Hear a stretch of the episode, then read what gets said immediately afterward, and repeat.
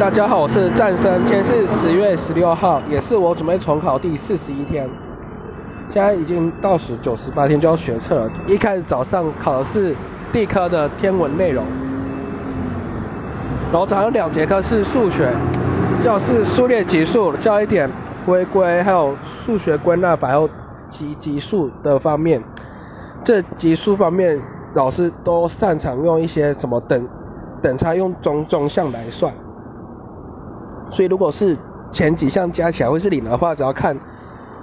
某一个项，假假如要问说哪个哪几项加起来会小于零，我通常都会用那种级数的公式算，但其实可以看哪一项小于零，然后再把它当做中项，然后可以看全部的项总共是多少到多少是小于零。这个方法算不错，但我可能考试不会用，因为有可能会比较麻烦。然后接下来最后还有看一些复利单利，等我大学有做些投资，然后回来看就觉得。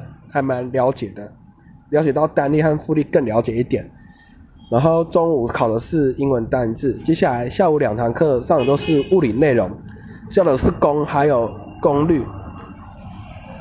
然后我知道功其实是有加成，它不是向量，所以如果你往右边功做功三焦耳，往北做工四焦，它不会变成五焦，而是三加是变七。然后晚上两堂课我都在算物理，因为我希望是物理会比较好。我的现在做法变成是假日看化学，然后物理、物理、生物可能就是用平日的自习课来看。然后我今天，然后晚今天的分享就到此结束，谢谢各位。